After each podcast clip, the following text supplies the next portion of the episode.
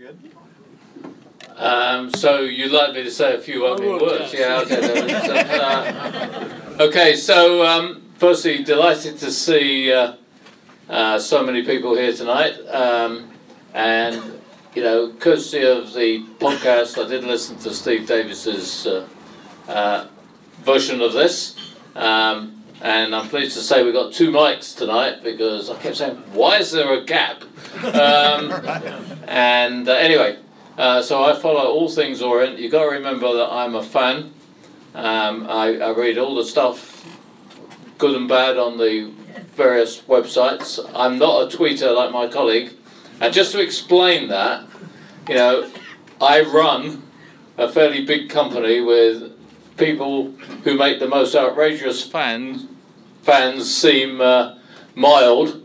Uh, franchisees can be very difficult people. I've got two thousand of, of them around the world. Um, and if I went on Twitter or anything like that, I would be inundated because behind the franchisees, I have lots of customers. So Cryptic Ken does it all for us. But I read a lot of stuff. And uh, I think tonight, uh, rather than big speeches, is about you asking your questions. Uh, as I'm writing a book, we've just talked to a journalist about it, called The Challenge Culture. Uh, I'm encouraging you to come forward with challenging questions. Uh, and I also want some really difficult ones for Kent. So he can't push it onto me. Right? Hey, by the way, I have to do this. This is a commercial.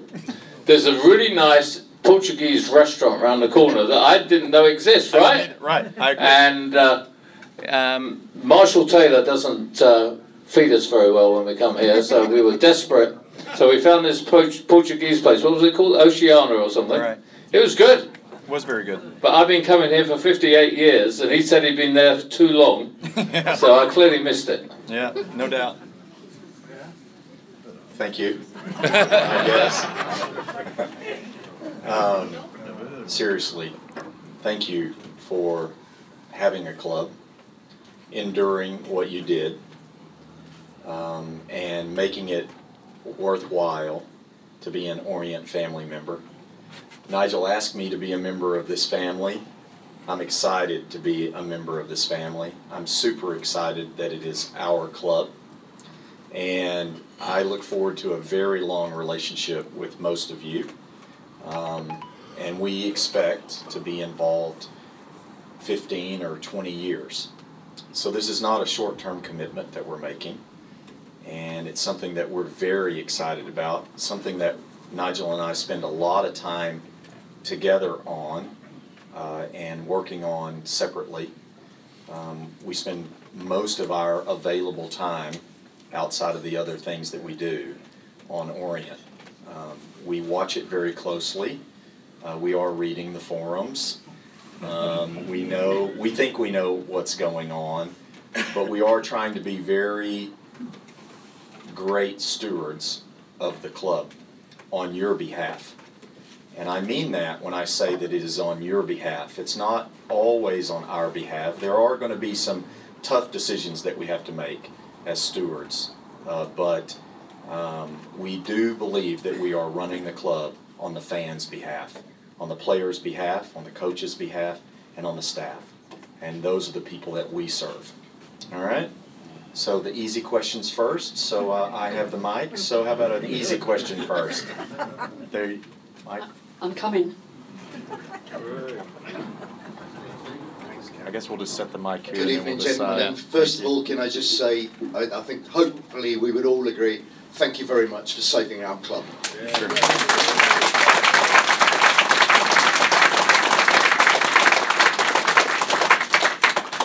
Well, as that, as that got a round of applause, I'm going to risk a two-part question.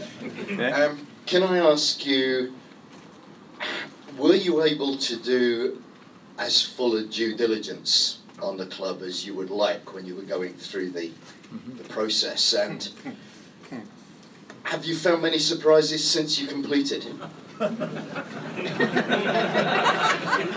Can you please bring forward the swear jar?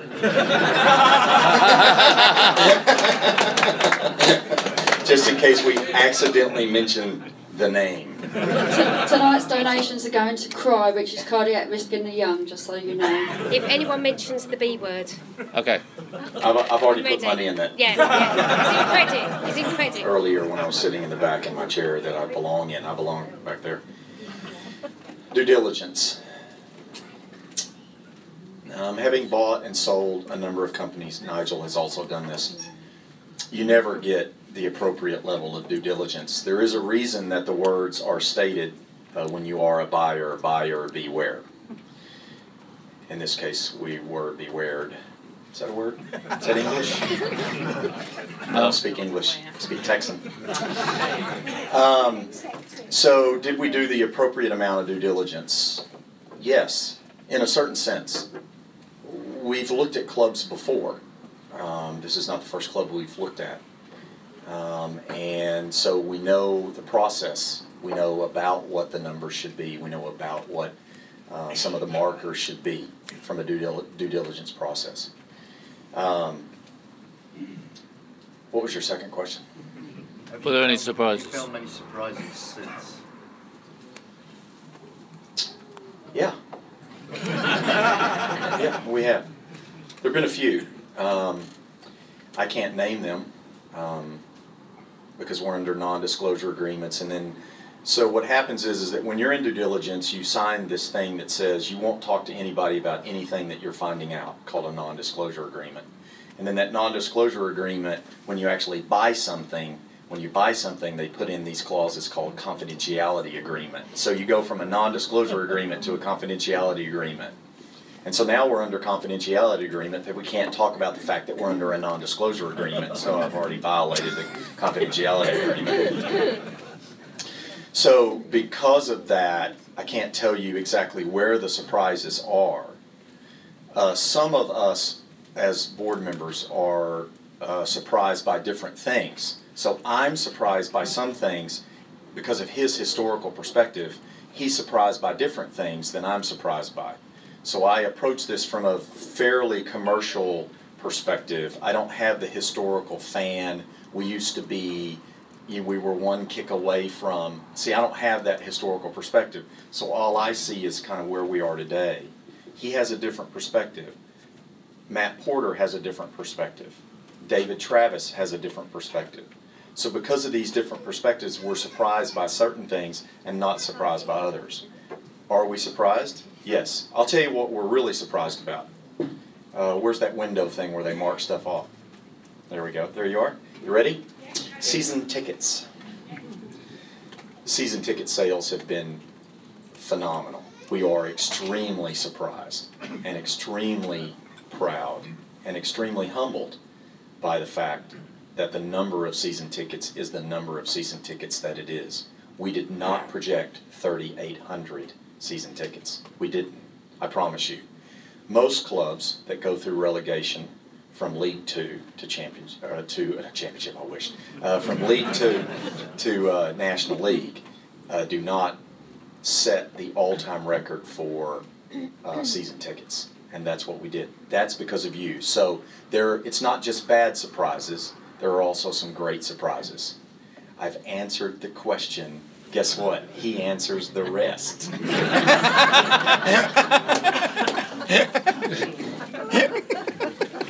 So, um, there were surprises, Ken said that, but in many ways, this was an easier deal than many others for several reasons, and you kind of referred to it. Mm-hmm.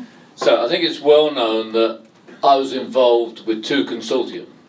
One was a group that we started, well, they started, and I actually had to go through the no asshole qualification to join the group. Mm-hmm. Uh, that was in about December. And this was a group that was very professional, that owned clubs in more uh, senior leagues before. And in the end, I think the group decided, I didn't, that the National League was facing us and they didn't want to start in the National League. The benefit, though, was I had a lot of time to look at numbers and they'd done a really good job. We then got our group together, and I think this is a you know, an interesting element in terms of process. And I know you've heard this story before. We met for ten weeks, five thirty a.m. every morning, U S time. We learned a lot about each other, and we talked and thought about a lot of things without having all the information. Correct. So that helped us have some idea. Matt Porter was part of that. So Matt was wonderful in terms of giving us insight.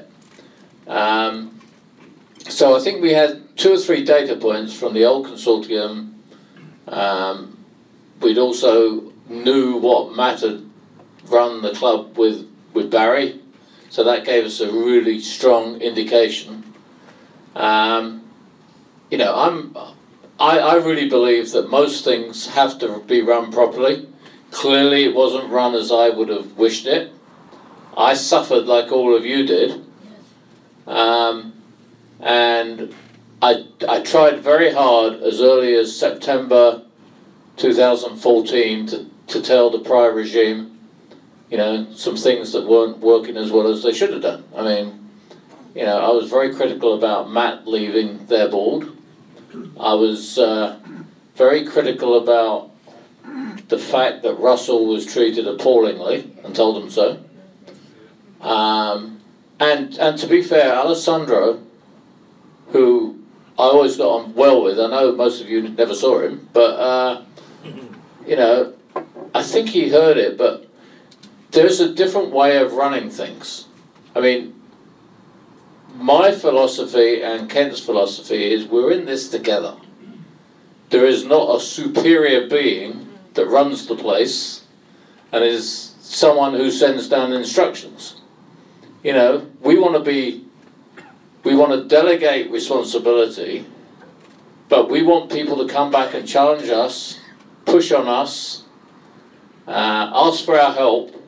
We're just another couple of people. And so is David, so is Matt, Rich, who happens to be my general counsel at Dunkin'. He'll be here at the weekend. For those, I know some of you have met Rich, uh, but I think you'll find his program notes are really kind of, kind of interesting, on, be interesting. Yeah, on Saturday. They are, yeah. But the whole thing is, we want as a group to run this and make this a better place. That wasn't the way it was before. I mean, the first time I came was the home friendly against Ipswich. And, you know, you, you've met my little kids, uh, you've met David, but Brooke and Ian came, and they were at the time, go back three years, so they were um, seven and nine. Well, I was told I couldn't take them on the gallery. I mean, that's not the kind of club that this is about.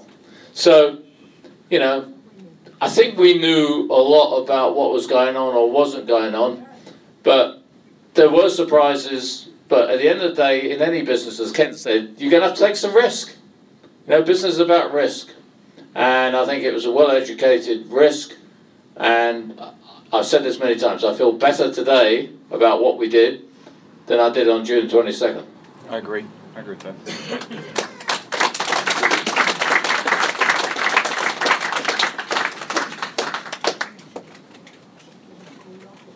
Great stuff. Uh, regarding Russell Slade, I think he was absolutely the epitome of what it's about, and I, I think Steve Davis will do another good job. Is it true that when you took Russell Slade's flat back, the, the words "Vachette is a wanker" was written on the bathroom wall? After, give me the box, give me the box. Nathan, where are you? Come on, let's go. Uh, ho, ho, before I say anything, Kent may not know what the words mean, because um, it, it's it's it's like my wife, who I think a few of you have met my wife. She's a blonde American, and the first time she met my mum and dad, who of course were came to the club for many years, um, I always remember we went to this pub. So this is the very first time. So we sit down in this pub. And she said to my dad, how many people met my dad when he was alive? A few of you? Yeah. She said, "Roland, I keep hearing this word, I don't know what it means." So she, so he said, "Yes, dear, what is it?" "Bollocks." so so so he said, because his hearing wasn't very good, "What was that?" "Bollocks!" and, and and And my mum then said, Roland, I think he, she said something like, bollocks. Uh, so he heard it three times, and the rest of the pub looked around, wondering what this American lady was going on about. But anyway, so the word he mentioned may be the same as bollocks, right? I do know what it means. I know. Pretty clear. Um, I, I think he owes two. Yeah, and I've avoided certain words, have you noticed? I have, yes. Yeah. I appreciate that. And and I have no clue what was on the wall. How am I supposed to know anything about this? I don't know. Sorry. Who's next?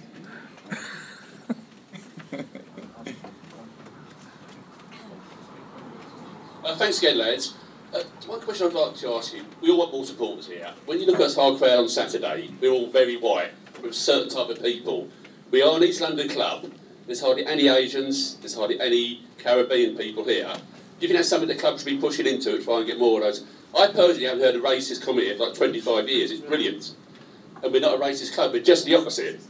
But I do think we're very short of local support at the moment, sort of stuff. It's something I think we need to look into, I personally think, anyway. Thank you. You give the historical perspective. Okay, so uh, that's a great question. And uh, when I go back through my career, I'm kind of proud of many things I've done, particularly in America when it comes to diversity. Um, And uh, earlier this year I spoke to, for instance, the Women's Food Service Forum, three thousand women, with a, a woman who's kind of an amazing character. She's twenty-seven, called Ellen Brennan, and uh, she jumps off mountains in a, in a sport that you should look up called windsuiting. And she did an ad for us at Dunkin', and she jumped off this mountain thirty times in a day to get it right.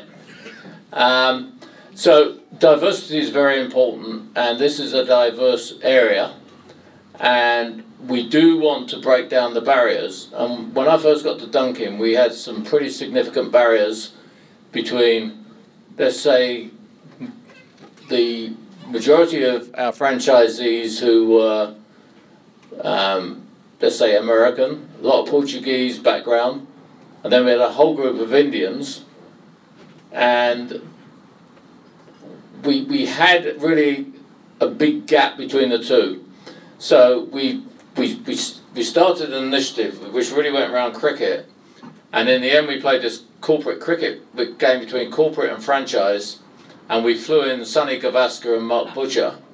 I thought the Indians were going to collapse on the spot because you know this is like flying in Pele, or or uh, Ronaldo. Um, so I think you raise a great question. You have to look around this room, as you say. Uh, we need to get the Asians in here. We need to, and there's lots of other people who've moved in. Um, we got people, I learned today from Waltham Forest that, I'll get the numbers wrong, but I think two hundred eighty-seven thousand people in London, in the London Borough of uh, Waltham Forest. Correct. fifty-five thousand are from elsewhere in the E U now. Whether you believe in Brexit or not, I'll be quite clear, I don't. Um, I, um, mainly because it affects my business, but um, but I think we've got to do a lot. I'm pleased you raised the question, and and today we've met with the Trust, we've met with the Council. Diversity is the number one goal of the Council. Uh, that's Waltham Forest Council, so I'm I'm pleased you're pushing us along, and we will do something, and would love your ideas of what we can do. Sure. I, no, I don't have anything to add. I'm doing too much of this. I can't see any hands. Don't worry, they're they're they're coming. Don't worry, they're coming. I think we're finishing now. Oh, we're done. Yeah, yeah. yeah. No, here's one. Here, over the next. Yeah, I was just thinking a bit more on the point of uh, you know getting different fans into the uh, into the stadium. Uh, particularly uh, young people, you know, and what we could do to be encouraging young people in the local area to come to the stadium. Uh, we had a promotion uh, last Saturday, I think, five pounds for season ticket holders of other clubs. Uh-huh. So I think it would be great, you know, if we were, you know, going around local schools, uh, you know, uh, getting uh, kids in here for a pound, you know, and encouraging local schools to do it a lot like, or around marketing, around that. I think that would be really good. I just wondered if you've got any plans to actually do a lot more of that. So first thing I'll answer that question is I will be in a school Friday morning giving away tickets to Saturday's match. Um, age range uh, is really dependent on uh, a number of different things as far as like pricing and things like that. So uh, it used to be, uh, from what I hear, I can't give the historical perspective, right? So that one's supposed to give that. What I hear was is that he was dropped off when he was young, and they just left him. Remember those days? Yeah. Uh, the difficulty that we have in the world today is that there's a very difficult thing to do. Uh, I don't think that we're even allowed to take a less than fourteen-year-old into the ground without a parent. I think that's a rule. So what we have is we have a difficulty of getting, you know, that age range. So fourteen and under, how do we get that age range in without having a parent or a guardian uh, with them? So we have to figure out that part of that challenge. The second part of the challenge is how do we approach uh, people that are, I would say, sixteen to twenty-two, which you would call college age or university age. Um, how do we approach that? We had a conversation today Uh, with the council about Waltham Forest Uni- University College. College, Waltham Forest College, and how do we get them involved uh, in some of that group. We definitely are going to target uh, what we would call the millennial or the young, the twenty-five to thirty-five, um, over time. We have strategies of how to do that. Uh, those are global strategies that are that have been proven to work or not work in certain markets around the world. I think some of those will work in London. Um, and so we're trying to figure out the right way to approach that. From a diversity perspective, we have to look at the cultural aspect of it. So some of those cultures seem to be more drawn to cricket than they do. No, I said it. I did. I said cricket. Yeah, no, actually, I'm using it. I'm actually using cricket. Actually, the world's second biggest game. I'm doing pretty well strong. I'm, I'm doing strong right here. So some of those cultures are more drawn to cricket than they are to football, and some of those cultures really value certain days of the week, um, and so we have to work around all of that, and those are all constraints that we're trying to figure out how to, you know, to, to work around.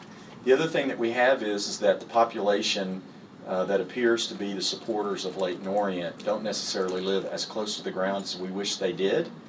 Though once they did, like you used to live closer and now you live a little bit further. So we've got a lot of things to work on. Yeah, it's hard. Yep.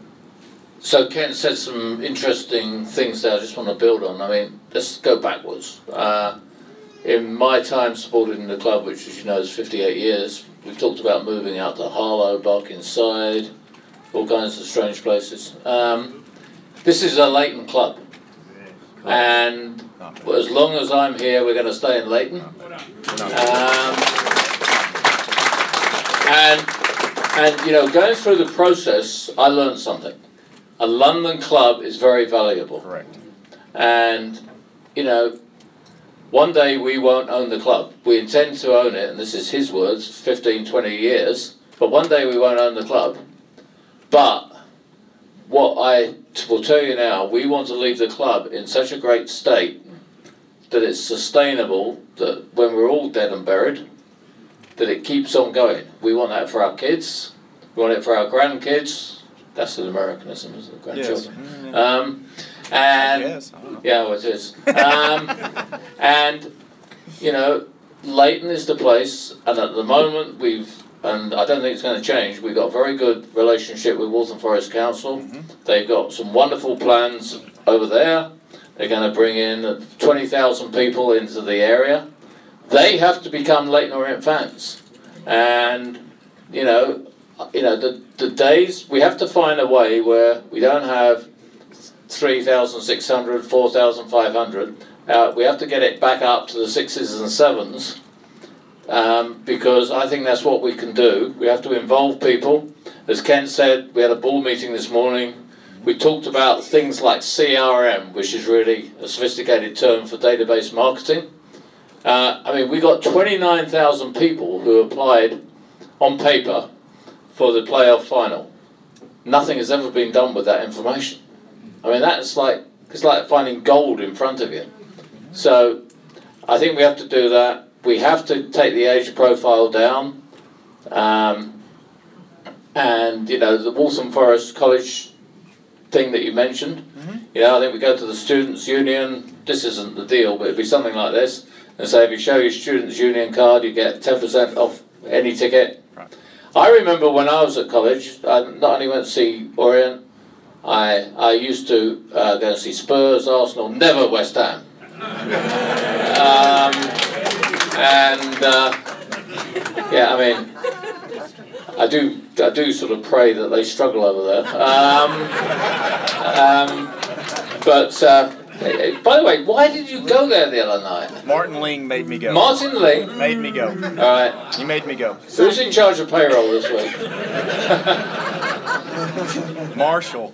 Oh, Marshall, right. Marshall. Next question.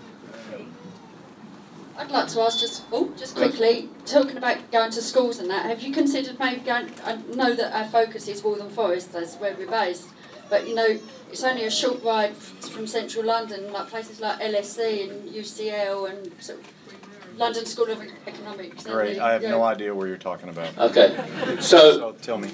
Yeah, I happen to live in probably the most uh, populated university city in the world, in Boston. Um, you know, we've got great colleges like Harvard, uh, M I T, Boston College, Boston University. Uh, all kinds of other places. Um, we also have some of the best hospitals in the world as well, so we're very fortunate. But London is not far behind. For, you know, you go through all the universities that you said, London School of Economics, L S E. Um, you've got the university whose name I've forgotten is down in Mile End, but they house people in Woodford. What's that? Queen Mary's. Queen Mary's. Yeah, Queen Mary's. I remember that. Is that tower block still in Woodford? It went down, didn't it? I remember it being built. Flats now, right, yeah. Um, but I think we actually hit on a good idea today, going for the college kids, make it a good time. Um, you know, um, I, I really think we could get them here because I think that's the group that we have to build loyalty with. Agreed. Agreed. Here comes another question. We'll see. We've got a few coming. Evening, gentlemen. Um, the fact that we don't own our ground has never sat easy with me. Um, are there any plans for us to take the ground back into the hands of Lake Norian? And also, um, what plans have you got, if any, for the East Stand? Because I heard you mention it on TalkSport the other day. Did I? Uh, it doesn't bother me that we don't own the ground. What does it mean? I understand, but it doesn't bother me. Um, and the reason is, is that as an asset, uh, this particular ground has been uh, fully developed.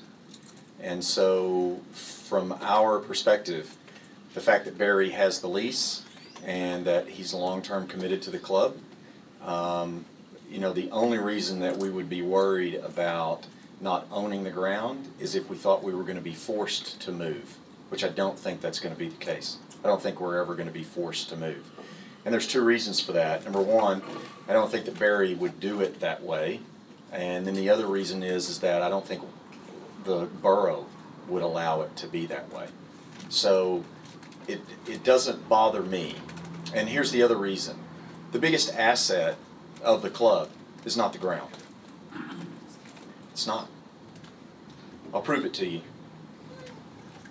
Who generates the most money, sports-wise, in the world?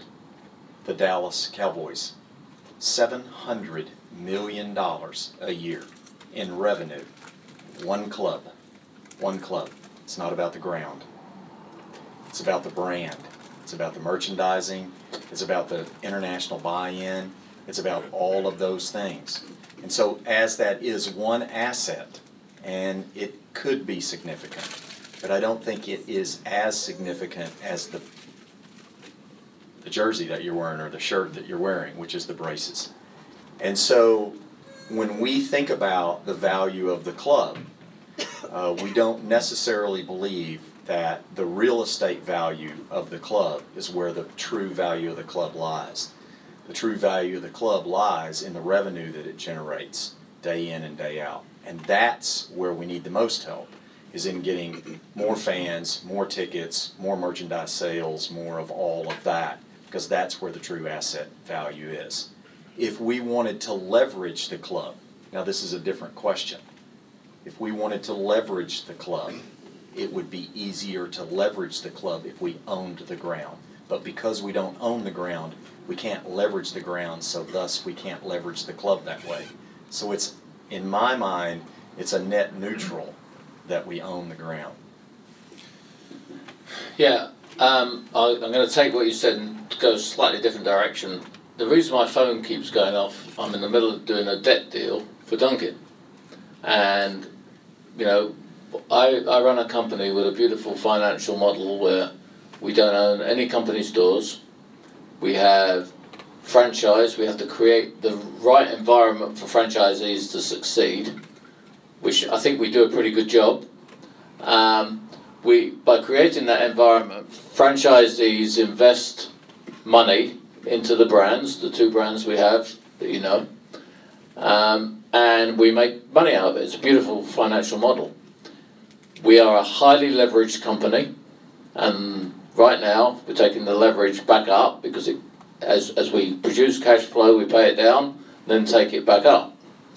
So I believe in the leverage model.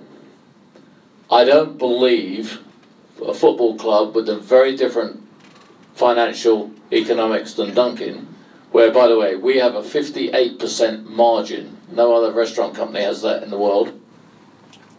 Our economics are very different. Mm-hmm. And Kent and I want to sleep at night. We don't want to worry about Leyton Orient. You know, we're, we're fully funded, because we said right at the start, we're not going to have to make capital calls. One of my friends who owned a uh, Premier League team that went to the Championship, when they went down, he said the worst thing of being an owner was the twenty-five thousand abusive emails he had when they went down. Um, and he said the other thing was the repeated capital calls, you know, putting more money in. So we funded this for many years. Uh, even if we don't perform to our budget, which we will do. Correct. Um, so we don't need to leverage ourselves and put ourselves into debt by buying the stadium. And one day it may be different. Remember, our goals were twofold. One, to get our club back. We did that. Two is to stabilise the club. And I think by buying the stadium, we could make it unstable. Correct. So we feel very confident. We sleep at night. We're going to enjoy the experience. I don't like losing three nothing. But, you know, as I said to Steve, the last game I coached with my boys' team last year, I lost ten one, so it could, could be worse. Um, but we're doing this for fun, and we believe together we will build a great club together. And we don't need the leverage. Yeah. What was it? I don't remember. Oh, the East Stand, sorry. Yeah, that was yours. Yeah, that was... No, that was your this. part. Oh, yeah, that was my part, okay. Um, okay, so this is what we said to the council today. Um, you know, I sat over there. I was there when we went up to the Division One, which was the top division in those days. Couldn't speak for a week after Malcolm Graham scored those two goals. Um, and, uh, you know, a lot of fond memories over there. Uh, if you look at it from the rear, it's a complete eyesore. Um, and I think we have to improve it. So we said to the council today, asked for their views on it, and they were supportive about us doing something with it. It probably won't happen this year, but I think we need to redevelop it, bring more revenue into the club, make it a better part of the community, which is very important to us. And we had that conversation today, not only with the council, but with the trust. Um, so I think you will see change there. It needs to improve. Um, we're working on a plan, and it's not finalised yet, but we want to sell merchandise back over that side of the ground because, you know, at the moment it's a bit of a haul to go from over there to over here. And based on my experience, you go into the shop and there's too many people in there to get served quickly. So we've got all kinds of ideas that we talked to Just Sport about today mm-hmm. to make that more accessible. And and fans want things instantly. Before I left on Sunday, I went to see the Red Sox, one of my many sports teams. Good. We hate the evil empire, right? Okay, that's the Yankees, for those who don't know. Um, so anyway, they've got little stands all over the place. And even though we got a lot of Red Sox stuff, my wife stopped, got the kids some more stuff. If it's there, they will buy it. And I think you want us to raise as much revenue as possible. So we will find a way of improving the East Stand. Um, we just need to work out how we can do it. Very good. Now, I'll just add into that. A nice Brisbane Road sign, because I think most, well I do, most of us think of this as Brisbane Road, not not the Matchroom Stadium. Okay, so, so, yeah. I think a nice Brisbane Road, no, especially for away fans. To, yeah, right? But you've got to be careful though because of our moaners, the East Side moaners. You've got to, you've got to you mustn't muck about with our East Side moaners. I'm an East is, Sider. Is, is, he, is he saying right, that we need Tom? A sign that says East Side moaners? Yeah, I think that would be good, yes. That's uh, what he's saying. I'm not quite sure. Not Brisbane Road. Not you, you answer the Brisbane Road question. I have no idea how to answer that question because um, signage, absolutely. Uh, I think if you, if most people who I interact with in Leyton, because I do stay in Leyton when I come here, um, they don't know there's a ground here. Now, I know you all know it's here, but it's hidden behind flats and silver walls to them, so they don't see it. So I do think that signage is important. Um, I do think that Brisbane Road is a very uh, valuable, um, low, uh, like a pra- trademark, I guess, of the club. It does confuse people. It confused me. Uh, I went to the wrong ticket office the first time I showed up because um, I was on Brisbane Road and that's not where it's at. It's on Oliver Road. So we have to think about how we're going to do that. Um, but yeah, that's that's what I think of. As far as the East Side Moaners, let me talk about them for a minute. um, we want you to moan appropriately um, because out of what you say to us that's not right or needs to be improved or should change, those are the things that we take and we have conversations about and we say, how do we do this? How do we make this work? Why isn't it this way? How do we make it better? So we do want your interaction. The reason I'm on social media is primarily for the feedback, not because I think I need to send out some messages every day, but it's primarily to get the feedback. And like I said, we do read the forums, we read all the Facebook, we read all the Twitter, um, and so, you know, ideas like this, we have to figure out what's the right way to do it, when's the right time to do it, and how do we make it most effective. You got a different way there? No, no, that was a great answer. Uh, the one thing I don't know, can you buy Brisbane Road signs like you could buy Abbey Road? No. No. We'd have to, they're not in the shop. They're not in the we, shop. Need, we need to get those in the shop, don't we? So, so okay, so do, do talk about how do they get stuff in the shop? How would they do that? Well, I think we, I think you get it in the shop by asking for it. Correct. You got to ask them for it. You uh, only get stickers.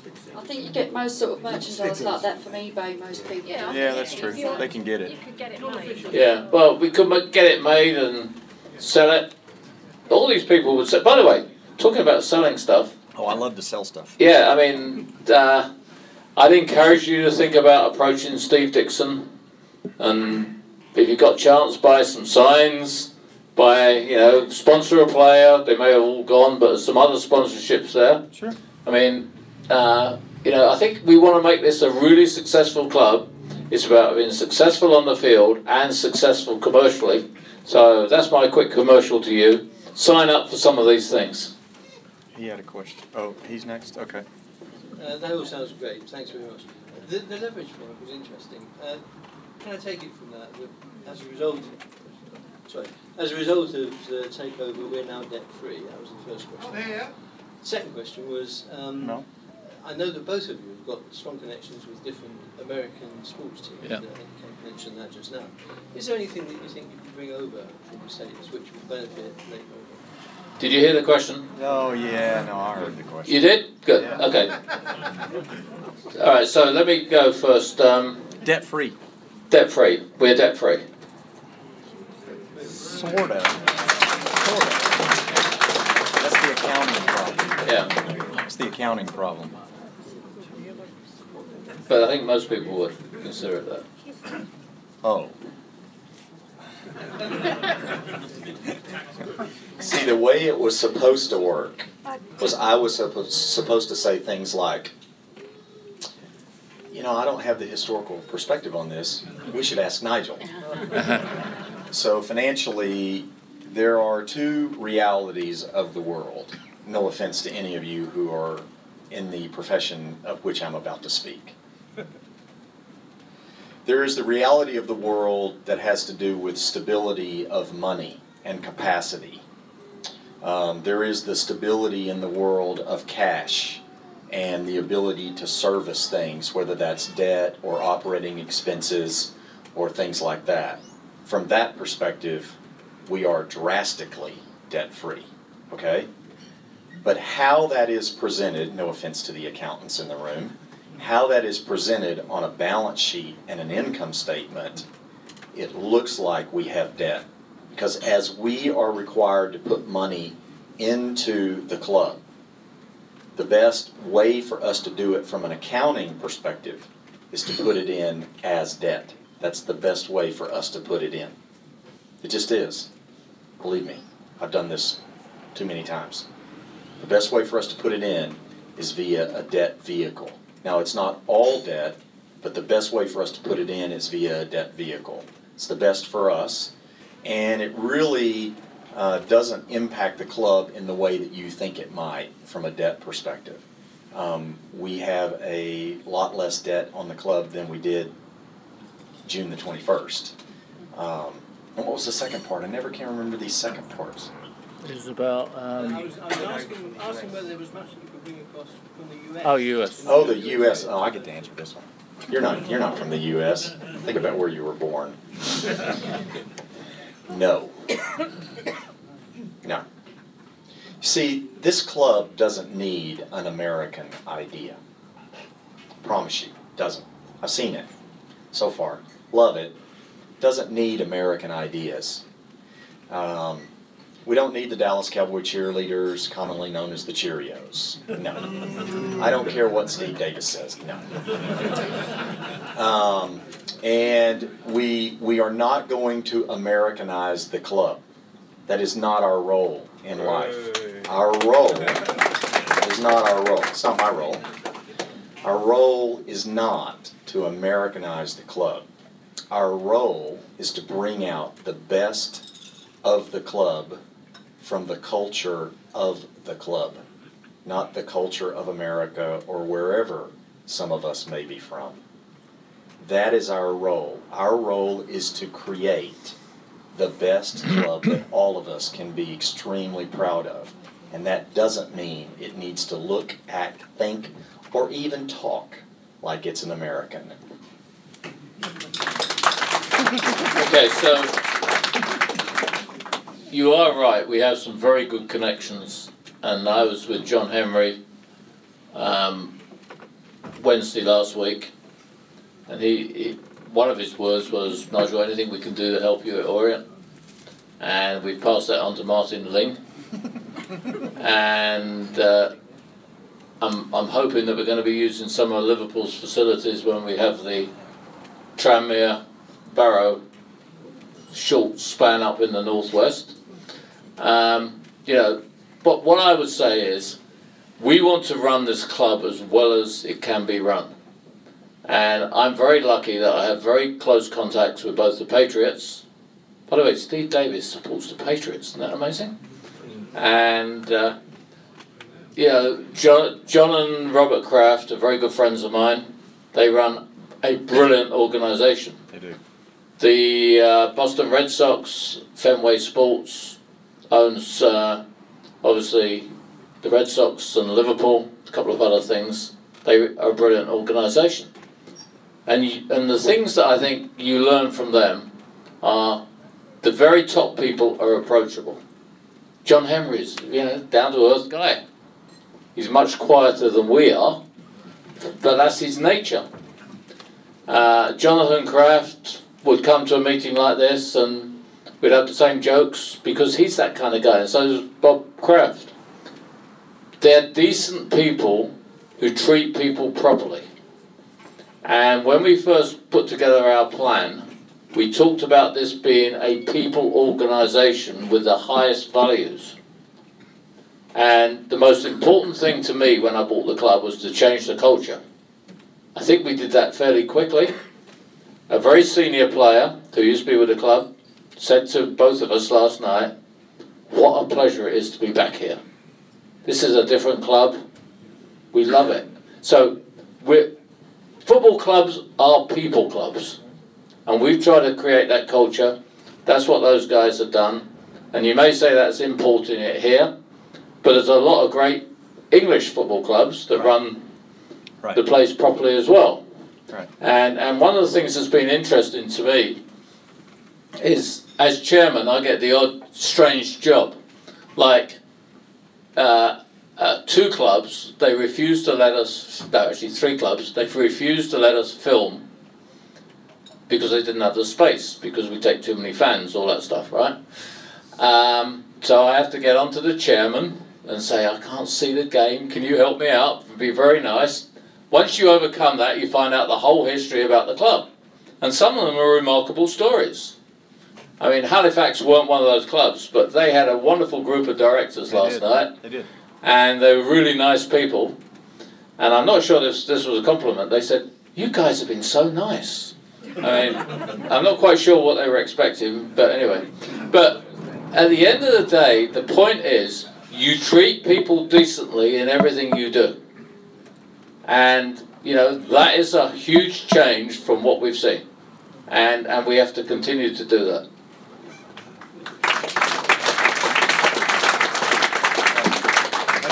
Thanks again for everything that you've done, because I think I was becoming ill last season. So, uh, yeah, I brought my kids to the game last night, and they saw the sign for Dunkin' Donuts. They said, "Daddy, can I have a Dunkin' Donut?" What, what can I do? There's no way I'm answering this question. So I just wondered, can like, they get a Dunkin' Donut? Have you any plans for anything like that? For a Dunkin' Donut. Okay, so, um, firstly, that is not the company's money. Um, Steve Dixon sent me that invoice, yeah? Yeah, we got the V A T number. So they got the V A T number, so I'll be getting the invoice. Okay.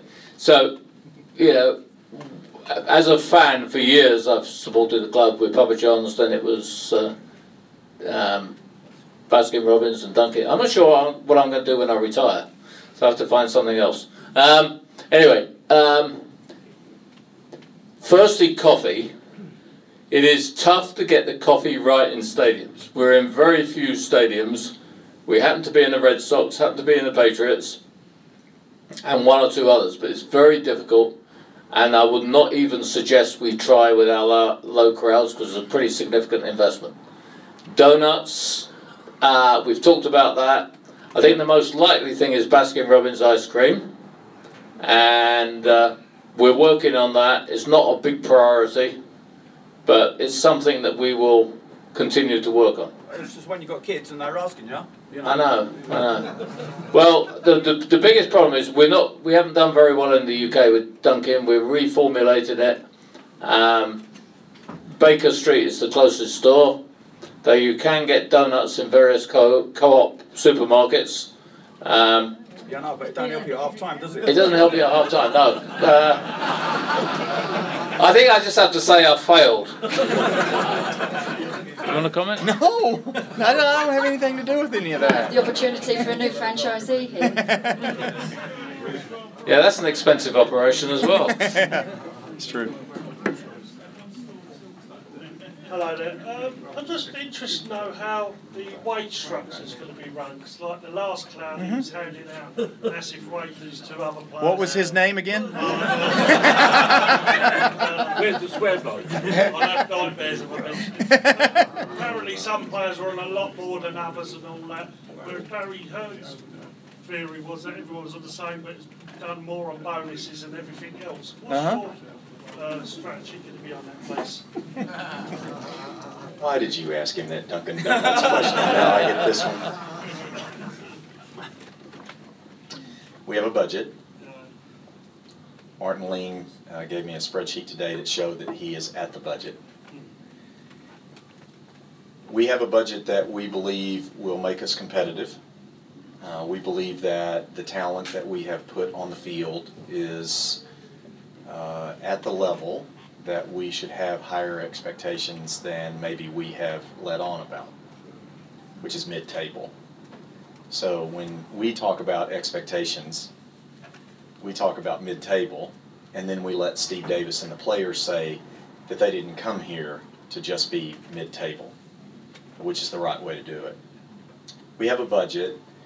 What we did is, is that we looked at what we thought the competitive Uh, clubs were to us, what their budget was, and then we tried to uh, appropriately position ourselves into a slot where we kind of want to sit. We don't necessarily want to sit at the top because we don't think that's the best place to sit, and we certainly don't want to sit at the bottom uh, in a part-time, you know, club. So they have a budget. It is up to Martin, who I do think has done a phenomenal job of fielding the team and the side that we have. And it's important that Martin has the uh, leeway, if you will, to decide what players are going to play best together. The budget that we've given him, we have not given him a budget that allows him to go out and buy a superstar team, which is what other people may do. But we have also given him enough money that he can build a very qualified side when compared to the other sides. Would it go up on promotion as well? Would the budget go up if you got promotion? Yes, yeah. Of course. Because what we would do is, when we, when we, notice I said when, not if. It is a win. I don't know when it's going to be. When you can all give me a guarantee, then I'll take out my credit card, is what they keep saying. Um, so, when we go up, then what we'll do is we will then go to League Two, and we will say, we want to be about in this slot. What should our budget be? They'll say, this should be about your budget, and then we'll set that as the budget. See what I'm saying? That's how we handle it. More? Yeah, I think the other part you were saying is, you know, I think the point you were making is if you pay players an astronomical, well, two or three players a lot, it causes discontent with the rest. It does. I think Martin, who, by the way, is incredibly financially astute, um, has tried to balance all that. You know, he's, he's a very street-smart individual with a lot of experience. And I just want to echo um, what Ken said. You know, we all owe a huge debt to Martin. It, we were two weeks before training started. We had nine kids, and fine, I read all the stuff online, all the, you know, people comment about two-year contracts and all that stuff. He put together a squad that we think is excellent. Um, it's balanced, it's got depth, you know, it, it, and to answer a question that was on the site today, you know, does he have the scope to, the scope to go out and bring some lone players in? He does. Yes. But it's kind of interesting, his point is, we always have to make sure we bring people in who are better than what we've got.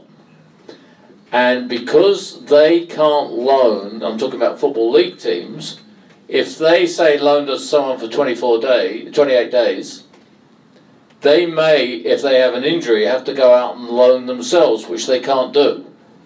So you have to think through all the implications, and it's not quite as easy as phoning up Chelsea and saying, hey, send us someone who fills this position.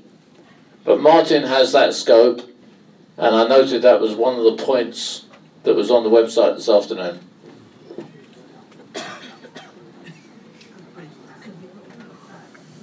Here we go. You're talking about twenty being with the club twenty-five years. Have you got sort of twenty-five? No, no, we never said that. No, we can't do twenty-five. I've been married twenty-five. I can't do twenty-five at this. Have you got sort of in your head, back of your head, maybe benchmarks so that you'll say that you'd like to hit as the club progresses, keep you on track, sort of thing? Oh yeah, absolutely. Um, how we do it is is that we think about we have to build a sustainable club. So when do we get sus- to sustainability? So sustainability we would love to get to in eighteen months, but it may take us three years. Um, there are certain situations that we're in that it's going to take us a little while to get out of. They may not be performing as well as we want them to perform, online ticketing.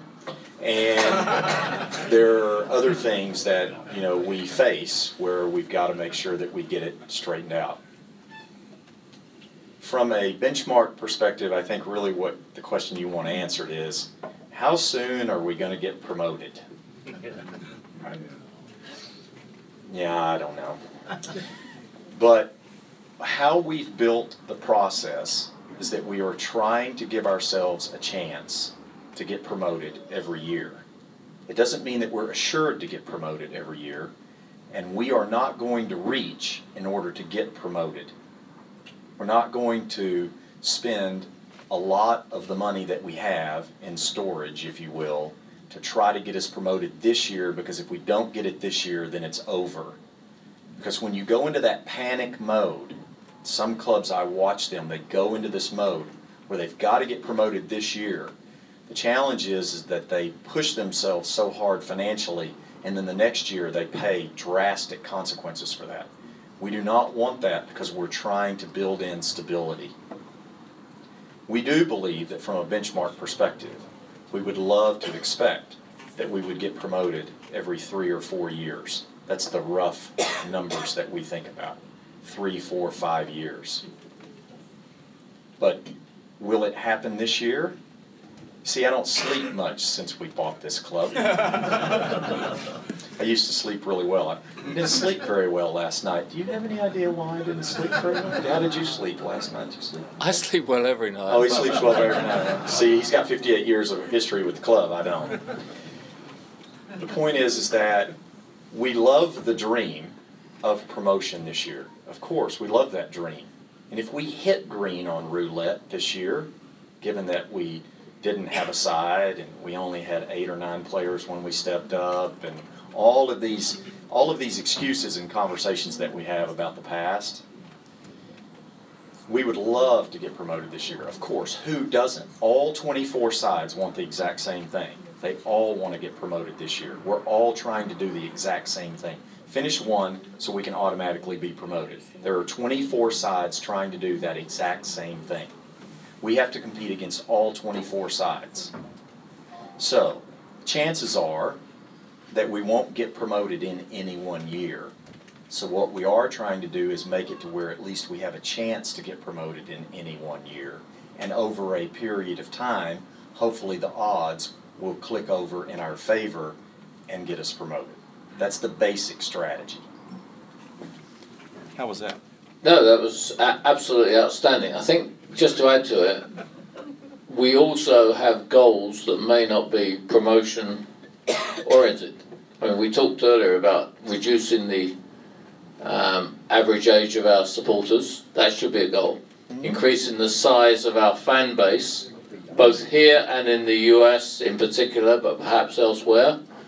They are other goals. You know, uh, building a sustainable club doesn't mean you have to be in Division One, two, or whatever. It is having a club for the future. I repeat, I want to, this club to be successful and sustainable fifty years after I'm gone. because that's what I think we all truly want for our community and our families, and for this club in particular.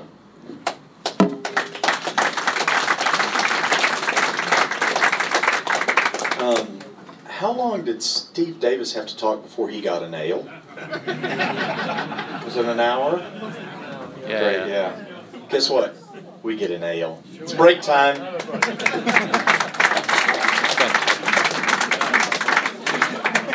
Beautiful as well. Huh?